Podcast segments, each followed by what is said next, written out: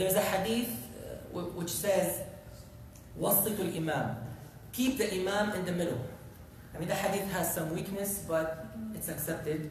I think it's narrated by Abu Dawood. There's also the reason that if you notice, if there's only 3 people praying, this was like before, at the beginning of Islam, they used to make the Imam in the middle. So scholars have said, as a result, you keep him in the middle even when you have long lines of prayer. So it's better to do that. That means you're going to start all the way from there, and then another group of people start from the other side, and you keep a huge gap in the middle. Is that important? So I have a question. So what if someone already started one? Should you start from the middle or just keep going on? Yeah, if somebody already started, then you want to keep one group as much as possible. Yeah, you could do that. However, there's no guarantee that other people won't start from a different time, from a different place. Tonight, inshallah, we're gonna talk about the beginnings of the Day of Judgment, and I'll use Surah al-Takwir. Who memorizes Surah al-Takwir? I should say, who does not memorize Surah al-Takwir? You do not memorize it. Who memorizes it? No one? How does it start? Like, who's in it? Does someone know it? How does it start? Yes. إِذَا الشَّمْسُ كُوِّرَتْ. إِذَا الشَّمْسُ كُوِّرَتْ. Alright, so here Allah subhanahu wa ta'ala is telling us about certain signs in the universe that will happen in the beginning of the Day of Judgment. We don't know how early, we don't know how long. I mean, a lot of times things that are mentioned in relation to the beginning of times or the end of times could take a lot of time. So we don't know how long that will be. But the first sign has to do with the sun. Now we know the sun is our source of light and heating. These are the main benefits of the sun to us. And the sun, how far is the sun from us? 7 light minutes. 8. Okay. 8 minutes. 8 light minutes. 8 light years. Light years? Light years is... No. 7 minutes. Just 8 minutes. Just 8 minutes. Okay. 8 minutes is the right answer. All right. Thank you. And it's like 93 million miles. It's quite a distance. 93 million miles.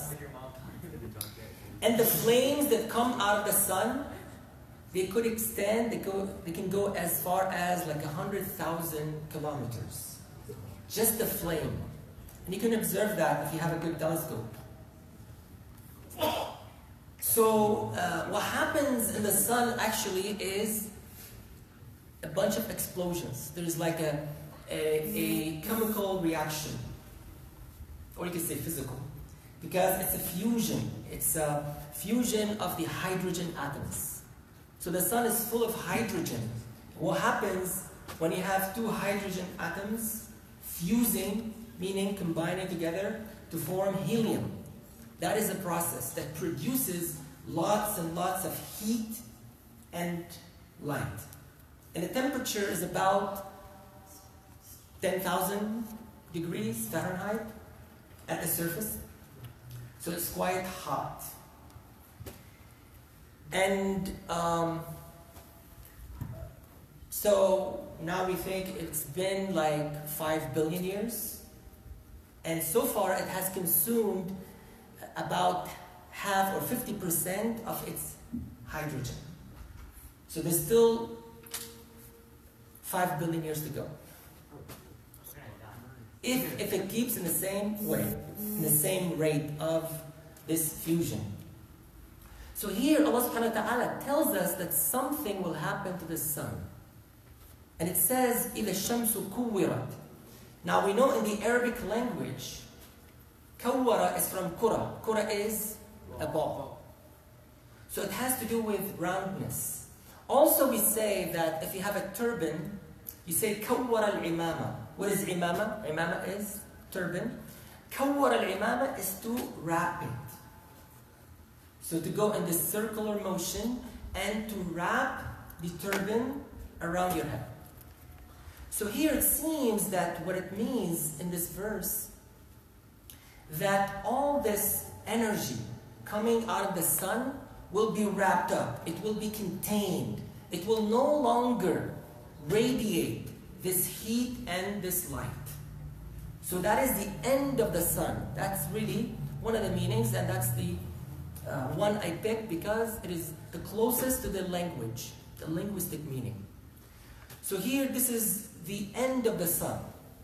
Now somebody might say, well, does that mean we have to wait 5 billion years before the Day of Judgment? No, this is the natural process. This is when the physical laws are at work.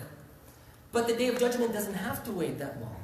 Allah subhanahu wa ta'ala can stop or change the physical laws for a reason. And the Day of Judgment is obviously a good reason. But as we're going to see, in every sign, there's already a start. It's already started. Like we know, there is an end to the sun. So it's like an indication that this will happen. But again, like I said, Allah subhanahu wa ta'ala can interrupt it and make it happen faster. So that's what will happen to the sun. The sun will implode or keep its energy to itself. It will not radiate heat. It will not radiate light. And that is the beginning of the Day of Judgment. إِذَا الشَّمْسُ كُوِّرَتْ. All right. What is the closest star after the sun? Andromeda. Well, Andromeda is the galaxy. Andromeda, you mean? It's the closest star. It's named that. It is. I think you're right. It's the galaxy. It's the closest galaxy. What is the closest star? Jupiter. Who said that? Who said that? I hope it's a joke. It's called Alpha Centauri, and it's like 4.3 light years. So remember, the sun was only 8 light minutes. So it means it takes light 8 minutes to get to us. For that star that is the closest to us, it takes 4.5 years, almost. 4.5 years for the light to arrive to us. This is how far it is. And that is the closest star. In our galaxy, how many stars do we have? Uno. Infinite. No, that's not infinite. About like 100 billion or so, or more now. I don't know, they keep increasing. But over 100 billion stars only in our galaxy. And imagine the closest one. It takes 4 years and more to get to us. The light takes 4 years and a third.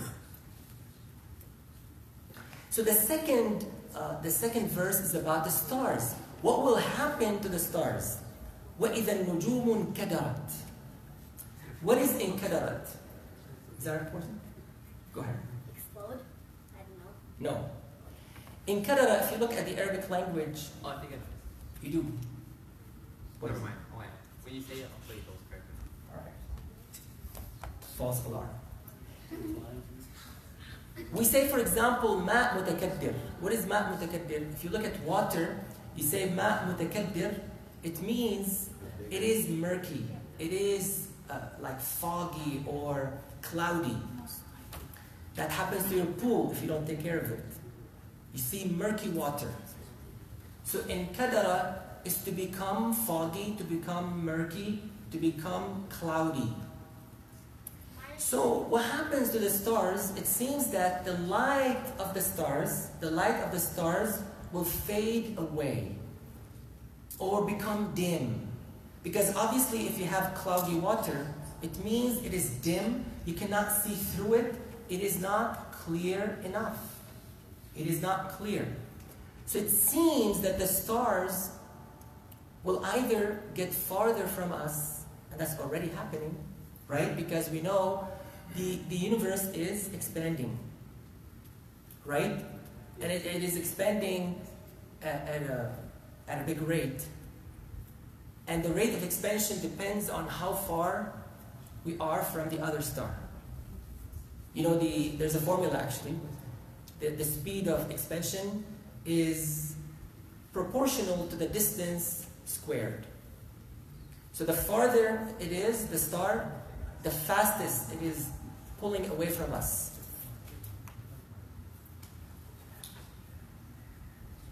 So either it means that we will no longer see the stars. So when the Day of Judgment begins, it seems that the stars will fade away.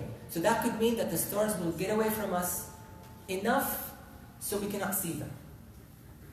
Or that the light will become so dim. So we still can see them, but they're so dim and so far away. And again, this is happening. And again, it'll take quite a bit of time until we cannot see any star. So even if the Day of Judgment is way, way, way far, this will happen anyway. This is a prediction from astronomers. If the universe keeps expanding. But again, like I said, when the Day of Judgment starts, it could stop all the physical laws. And we can have this happen even before the prediction comes true.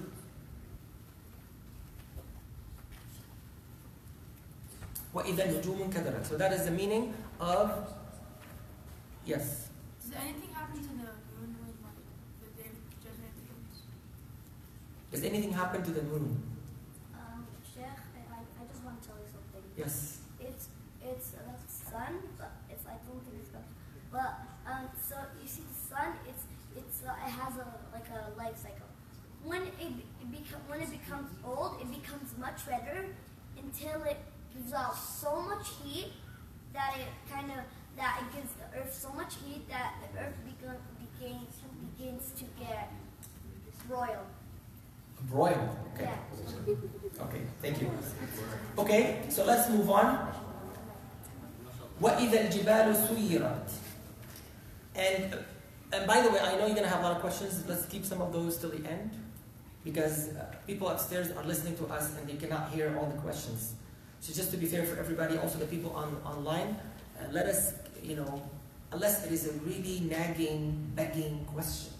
Otherwise, let's keep it to the end. Sure. Thank you. So the third sign, وَإِذَا الْجِبَالُ سُيِّرَتْ. And when the mountains are gone, they'll be gone. They'll disappear. So that is the third sign. So and there are many verses in the Quran that talk about the fact that the mountains will shatter, the mountains will disappear. And we already see this happening. We see the corrosion happening. We also see, especially in, not this country, but third world countries usually, people are cutting the mountains and they're ruining the mountains. Oh, they bring equipments, machines, and cut the rocks and make, they can make, dirt or building materials out of it and so on. Okay.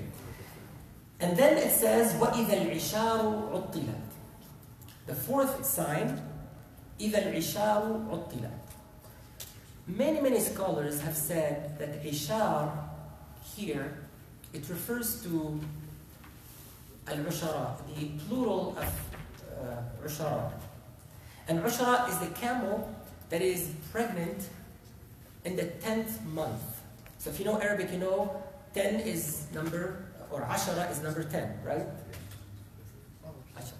So the Arabs at the time, when the animal is pregnant and it has entered its 10th month, they call it Ushara. And Ishar is a plural. And here they said, well, because, the Arabs loved the camel so much, right? And they were attached to the camel, especially when it's pregnant, because it's going to, procreate, it's going to give another camel. But because the Day of Judgment is so, hard, and there's a lot of stuff going on, and it's frightening, they will neglect these camels. So عُطِّلَ is to neglect. Like it says, وَبِئْرٍ مُعَطَّلَةٍ. It means a neglected well. So عَطَّلَ is to neglect. And here it means that they abandon the camels because of all what's happening around them in the universe and on Earth. But I find this opinion not so strong. And the reason is because this is not so common anymore. Like how many people now, how many people you see attached to camels? And the Quran is not only talking to the Arabs, it's talking to everybody. And now it's almost unknown or rather infrequent to see people attached to camels and celebrating the pregnancy of a camel. So there has to be something else here. And the opinion I follow is that ishara comes from a different word. And this is important if you want to understand the Quran. It's important that we understand the Arabic. And nowadays we have, like so-called scholars, and they don't know almost any word of Arabic. And they're famous speakers and going here and there, but the basics of Arabic they don't have. It's important if you are interested in learning Islam that you dedicate some time to learn the Arabic language. How can you understand the Quran? You cannot just rely on a translation or a summary or a footnote. You have to go to the original sources. Yes, you can be a Muslim without knowing Arabic, that's fine. But if you want to be a scholar, if you want to know more, you have to know the original sources. And Quran is the original source. This is like the primary source of Islam. So let us see, what can we learn about Isha? In the Quran, we also hear بِئْسَ الْمَوْلَى وَبِئْسَ الْعَشِيرُ. It's a similar word. Ashir is a friend, is a companion, is an intimate friend, in fact. Because Ashir comes from Mu'ashara. Mu'ashara is to intermingle. It is to interact with someone on a regular basis. So if you have a friend that you visit with all the time, this is Mu'ashara. We also talk about Mu'ashara Zawjiyya, like the relationship between husband and wife, because they see each other all the time. They interact with each other all the time. They talk to each other all the time. That is Mu'ashara. What is it? Mu'ashara. It's going to be on the quiz, so you better know these keywords. What? Okay. Yes. Yes, sir. Yes, Baba. Thank you. So what is Ishara then? What is Ishara? Another thing in Arabic that you need to know quickly is the structure. So for example, we have verbs that are made of four letters. Like jahada. You count the letters, jahada, jim, alif. Come on. Habda. Qatala, same thing. Four letters. Dafa'a and ashara, which is the verb we're talking about. We extract a masdar out of it. What is a masdar in English? So for example, if you have a verb, I ate. Eating is the masdar. So in English, really, we don't have a masdar. It's like the act of eating. So for example, we say jahada, the masdar is jihad. It's always at this structure, jihad. Qatala, qital. Ashara, ishar. That's the word we have. So what does it mean then? It means that all relationships will be cut off. All these friendships will be severed, will be stopped. No one will recognize his own friend, his own brother. We have many verses like that. يَوْمَ يَفِرُّ الْمَرْءُ مِنْ أَخِيهِ. You'd run away from your own brother. You'd run away from your own father and mother. And why, you might ask? Well, because of what's happening. If you see the sun, not radiating light and energy and heat, and you see the stars fading away, are you going to pay attention to your sibling or your friend? If you see the mountains disappear, you're not going to have time, and you're going to lose your mind already, so you're not going to appeal to these relationships. Because something far greater, far, worse, if you will, or very, very severe happening around you. It'll make you forget your own ties, your own relationships. So this seems to be the more appropriate meaning here, because it's much more general. It's talking about all types of relationships. Any kind of ishar, any kind of mu'ashara, any kind of relationship being severed, being cut off. And that kind of ties up to the next verse. وَإِذَا الْوُحُوشُ حُشِرَتْ. So what is wahsh? Wahsh is? Monster. Not a monster. Beast. A beast. A wild animal. In Egyptian we say wahishni, right? What is wahishni? I miss you. Yes, I miss you. But see, that's the reason, because if you go to the wilderness, what happens? You feel lonely. So basically you're telling him, you made me feel lonely. So that's why it is, I miss you. Wahishni, I miss you. It means you made me feel lonely because you've been away. That is really the... I'm translating Egyptian here, but I hope I'm correct. So, but it comes from wahsha. Wahsha is being lonely, being like by yourself and feeling this anxiousness, like there's no one to talk to. Just like when you go to the wilderness, and same for wild animals, you don't see a lot of social activities among wild animals. Like you see it among social animals and among social humans. We are a social creature. This is why when wild animals see each other, what happens? They run away from each other. They don't become friends. You don't see a wolf become a friend with a wild dog or a lion. They're wild animals. So this verse says, وَإِذَا الْوُحُوشُ حُشِرَتْ. So these wild animals, who by nature they run away from each other, now they come together. So you see what's happening in these verses. Everything is turning around. Everything is reversed.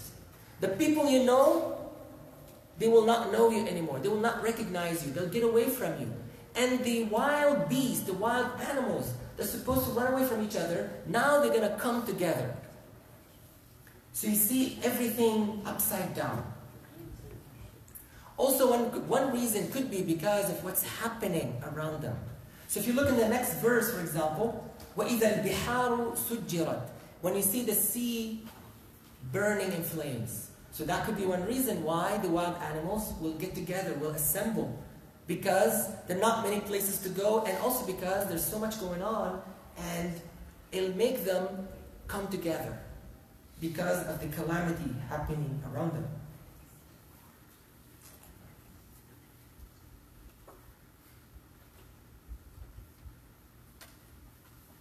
Okay. وَإِذَا النُّفُوسُ زُوِّجَتْ. So again, this has different meanings, but I'll pick the easiest. النُّفُوسُ زُوِّجَتْ is when individuals, if you will, so nafs means self, means yourself. When they are paired. So this could mean that the soul is coming back to the body. When the soul is paired with the body, because we know when you die, the soul separates from the body. And when the Day of Judgment happens, the soul will come back to the body. So there's a pairing that's going on. وَإِذَا النُّفُوسُ زُوِّجَتْ. Now again, this is an important term to be on the quiz. What is the difference between ruh and nafs? You see this used a lot in the Quran. Yaman, you have an answer. Is it possible that nafs is like the physical, like form kind of? Is it possible that nafs is a physical, but it's more physical, like more like. But is it physical at all? No, but like it's more the soul. Like it's immaterial, right? Yeah, but it's like more commonly known like ruh. Okay, so in Arabic, yes, the nafs could mean. It could identify you as a self, yes. But here in this context, it is talking about soul. But it seems that in the Quran, we refer to soul either as ruh or nafs. In some cases, the app decided to close. I hope that's all. Anyways, so in some verses we see that soul is referred to as ruh. In other verses we see soul referred to as nafs. And if you pay careful attention, it seems like ruh is when it starts. When it's breathed into you, it's referred to as ruh. So this is the blank slate, if you will. This is when the soul is injected to the body. But later in life, as you gain experience and all of that is accumulated in the soul. I mean, nowadays we might call it consciousness. Consciousness is not synonymous to soul, but there is a relationship, obviously. So by the end of your life, your soul is not blank anymore. You've accumulated all these experiences, all these emotions, all these memories you had in life. All of that will be taken away from you as a whole package. Because if the soul is going to be reckoned on the Day of Judgment, it cannot be blank. It has to have all of the stuff, right? And when it is resurrected, all of that comes back to you. So now you get back your memory, you get back your experiences, you get back your whatever you had before you died. This is why it is referred to as nafs and not as ruh. Is that clear? Does that make sense? No. Yeah. No? Have you guys heard of teleportation? Yeah. Yeah. What is it? Do you know? Moving from one place to the next. But what moves? Time and space. The nafs moves. If we were to define it, because they say we move consciousness. You don't move the physical body. The physical body stays here. So let's say we're going to do a teleportation from here to Mars. Any volunteers? Wait a second. What they say can, I mean, obviously this is not true yet, anyways. But the experiment is that you're here, and if we can transfer all of your consciousness to Mars, okay? That includes all your memories, all your attitudes, your mood swings, your whatever. All of that is up here. Transfer it over there, into a body over there. So you don't have to transfer the body. That is teleportation. And then you kill this person here. So there's no two of you, there's only one of you. That is the idea, I think. I thought you thought the person, yeah, the whole person. The whole person just goes, yeah. But that's not teleportation. Right? Yeah, it's teleportation. It kind of like breaks the person down and rebuilds them. Well, okay, but the physical part is hard though. How do you break somebody physically? That's why I think it's more possible with consciousness. Okay, yes, I know. Never mind. Okay. But I hope you get the idea of nafs. You get the idea, this concept of nafs. So nafs is not the blank soul that is given to you in the beginning of life. Nafs is the, let's call it the loaded soul at the end of your life. After you've accumulated all these experiences and memories and deeds, obviously you've done good deeds and bad deeds. You could, for example, through your life you could produce a good soul or a bad soul. If you've done enough good deeds, you'll have a good soul.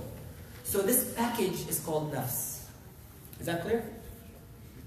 Wait, so question. Yes? So basically it says nafs just the building up to like a ruh, or like a ruh is the building up to a nafs. Yes. Ruh, in the beginning of your life you have ruh, at the end of your life you have nafs. So yes. So whatever you do in this life will be captured, if you will, in that nafs. Okay. One more verse, inshallah, we'll stop. You can do questions, inshallah. So, and then it says, وَإِذَا الْمَوْءُودَةُ سُئِلَتْ. Now, al-maw'uda, usually people say al-maw'uda is that girl in the time of Jahiliyyah, pre-Islamic time. It was a habit, it was a custom of the Arabs to bury their girls alive out of honor. Nowadays we have honor killing. People accuse Muslims of honor killing, but Islam forbade honor killing. This is why, you know, this habit was forbidden by Islam. So even if you find Muslims doing this, We say this is from Jahiliyyah, it's not from Islam, to kill someone for honor. If they did a crime, it should be handled by, you know, the law and, you know, the police, not by individuals. We don't take law in our own hands in Islam. So Islam came to, you know, banish or to forbid this idea that, oh, because this girl can bring dishonor to me later. Because they're talking about the future here. Maybe there's a war and this girl will be taken by somebody, so I don't want to have to go through that, so I'll kill her from now. That was the idea. So that's why they used to kill their baby girls when they were young. I don't know what's going on with Facebook today. It keeps happening. It keeps happening for a while.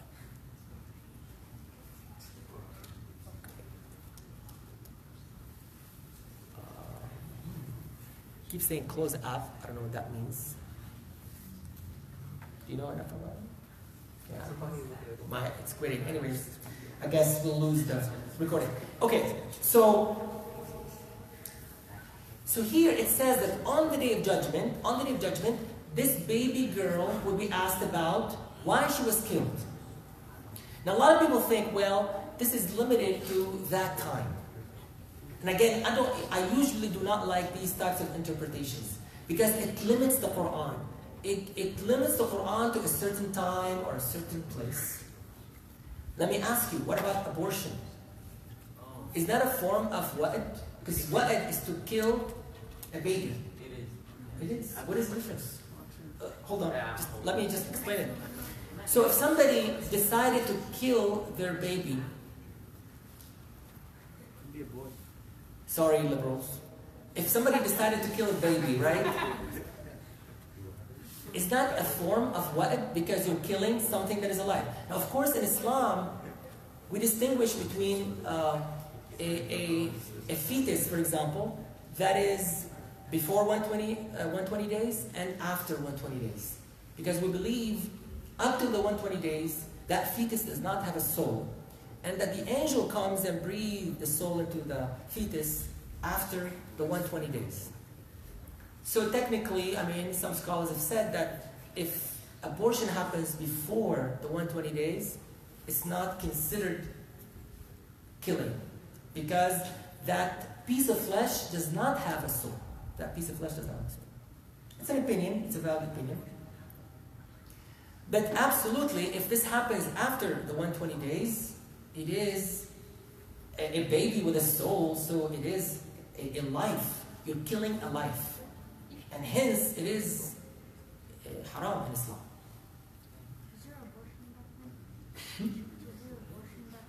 Was there an abortion back then? I don't know, but I'm talking about now. I'm not talking about back then. I'm talking that this still happens now. A lot of people kill their babies now, even after they're born. Some people leave them in a trash can or they put them in a dumpster just to get rid of them. So this still happens. I mean, it's a sad reality, but it happens.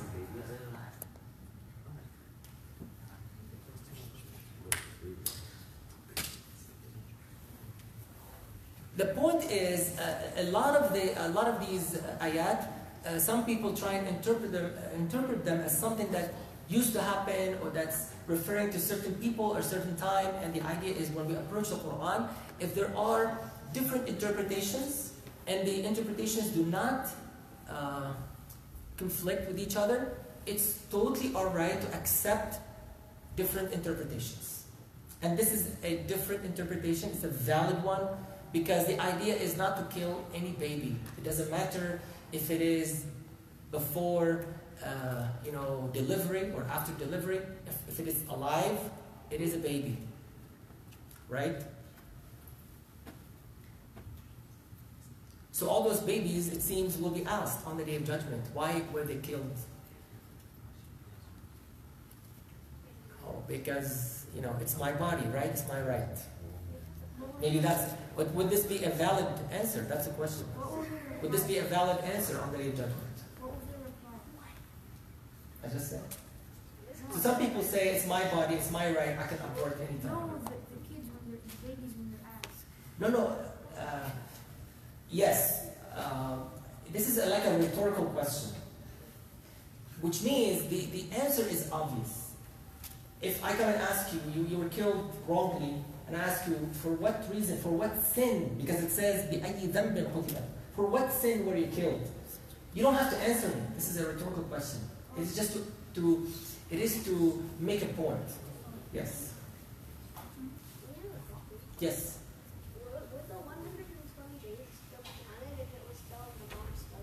Yes, yes, it will. Because abortion means that you take the baby out of the mother's womb. So yes, it will be inside. It's a fetus. It's not a baby. You can call it a fetus. Okay, let us actually, because I'm like done. So let us, finish this session, and then we'll do all the questions, which you probably already asked. But okay, so I wanted to cover this much because I want to make 2 points. One is because somebody last time asked some questions about the Day of Judgment. I don't think we covered this before. These are the signs that happen like before the actual reckoning starts. These are signs that happen in the universe and on Earth around us. They're like precursors to the reckoning itself. And the second reason is because I want all of us to get a feel, get a flavor, if you will, of the Arabic of the Quran. So it's important that every time we encounter a new word in the Quran, that we try and understand it, dig deep and see the origins of that word and what kind of meaning could it offer us. Because when we understand that meaning, it could give us a new meaning. When we understand the Arabic, it could give us a new meaning. So I hope we can develop this intuition. And this is especially important in the small surahs because we recite them all the time. We memorize them many times, right? We recite them in salat. But most of the time we have no idea what we're reciting. So I hope today we learned a few words and inshallah you'll think about them when you recite the Quran. Okay? So I'll stop here, and now if you have any questions, we'll take them. Okay, who's first? Go ahead. In Jannah, are you like in your human body? In Jannah? Yeah, are you in your human body? Okay, the question is, in Jannah, are you in your body as you have it today? Well, yes, but it will be more perfect and it could be bigger. I mean, we have some indications in some hadith that you're going to have a bigger body. But yes, it will be the same. Now, obviously, if you have any handicap or any anything imperfect, it will be made perfect. So, but yes, since the soul returns to the body, it will be the same person except better. And also, like your age will be 33 and all of that. So, like the best time of your life.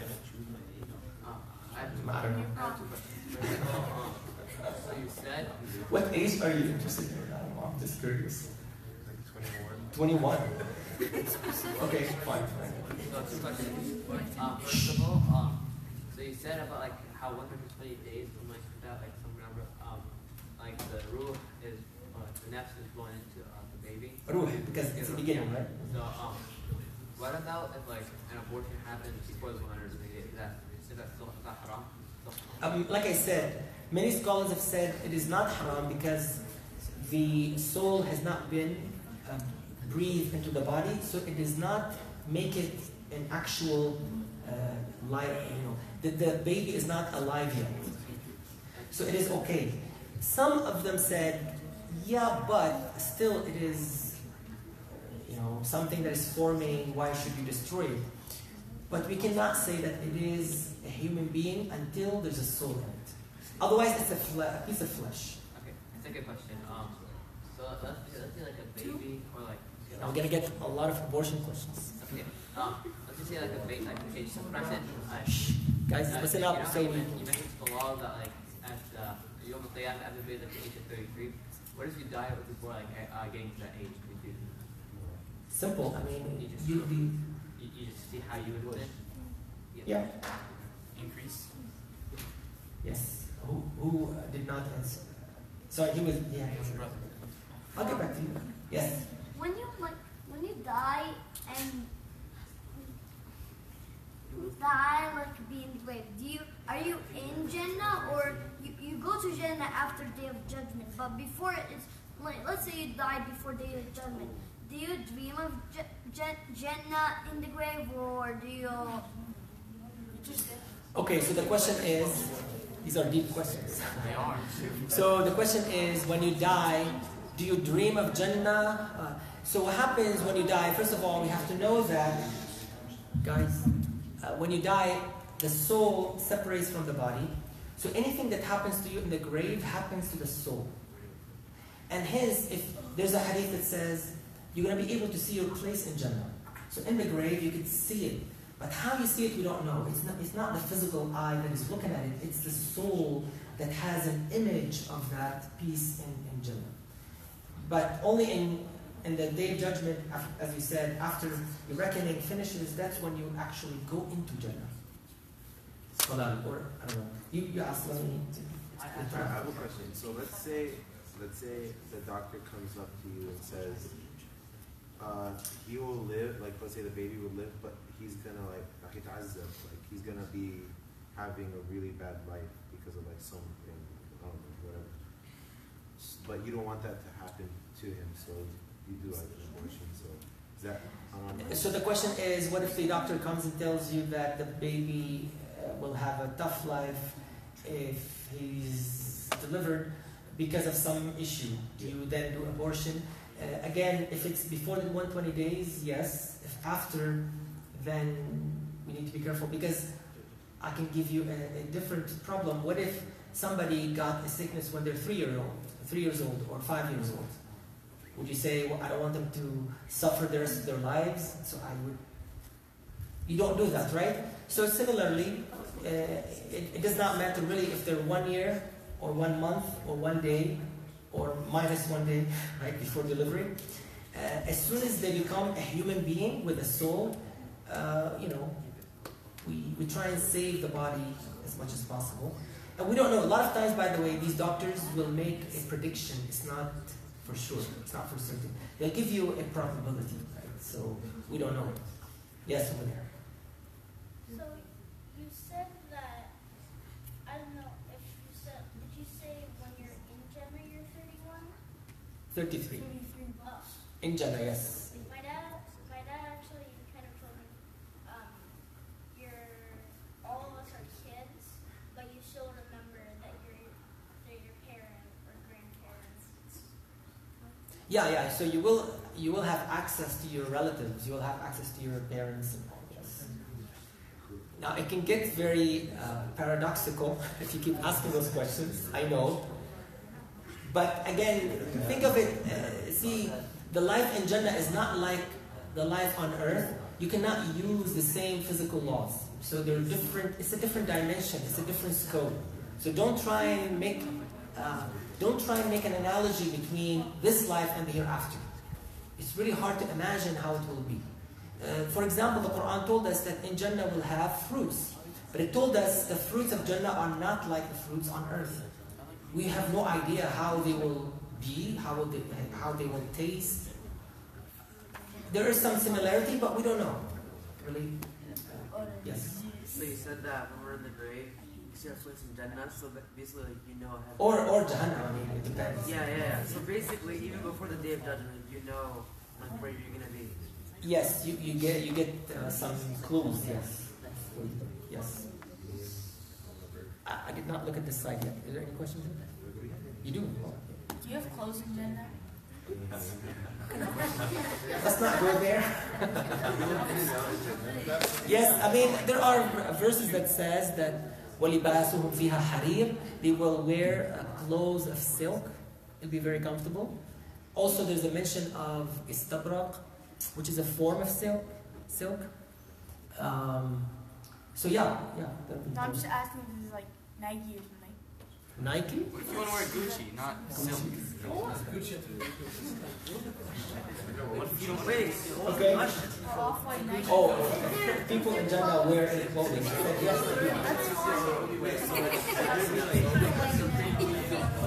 Would there be like In-N-Out Burger and all that. In-N-Out Burger. Don't give away your secrets. No, I mean, again. So, okay, maybe there's one verse or one hadith that will hopefully will put an end to all of this. Guys, listen up so you don't ask the same question again. So in the hadith it says, فيها ما لا عين رأت ولا أذن سمعت ولا خطر على قلب بشر. In Jannah, there is what no eye have seen, what no ear has heard, and something that never occurred to you, to your mind. It's far beyond what you like, it's far beyond what you imagine, it's far beyond what you crave in this earth. Wow. And in the Quran, there's also a few ayat like that. مَا تَشْتَهِي الْأَنفُسُ وَتَلَذُّ الْأَعْيُنُ, for example, that anything that you crave, you will get. Anything that your eye will crave, you will get. So, yes? Wait, well, I thought that you don't need to eat or drink and things. You don't need to eat or drink. Or drink. I mean, there are many verses that talks about fruits and stuff like that in Jannah. What you probably heard is that you don't have a necessity to eat, but you eat out of leisure. You eat out of just to have fun. Yes. So yeah, the body does not have needs like it has in this life, but you, of course, you can enjoy it.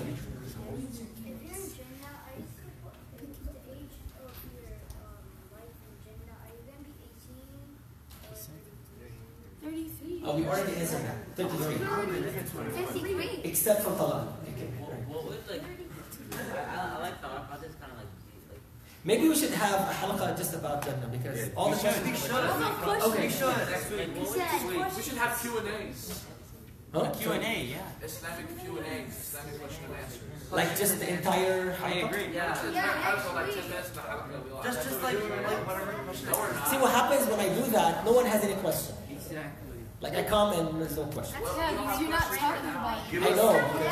5-minute lecture, 30-minute. 5-minute lecture, like 30 minutes. Well, you don't give us a topic. Like 5 minutes. So should we do 5 minutes? I can do that. I don't have. It's easier for me. I don't have to prepare as much. Okay, we're gonna have to end it soon. Is the pizza here? Yes. Okay, so we're gonna have to. We'll do the topic next time about Jannah, so that way. Would you be able to like let's say you want to go from point A to point B, do you fly? You can do whatever you want. Alright, we'll do next time. Okay.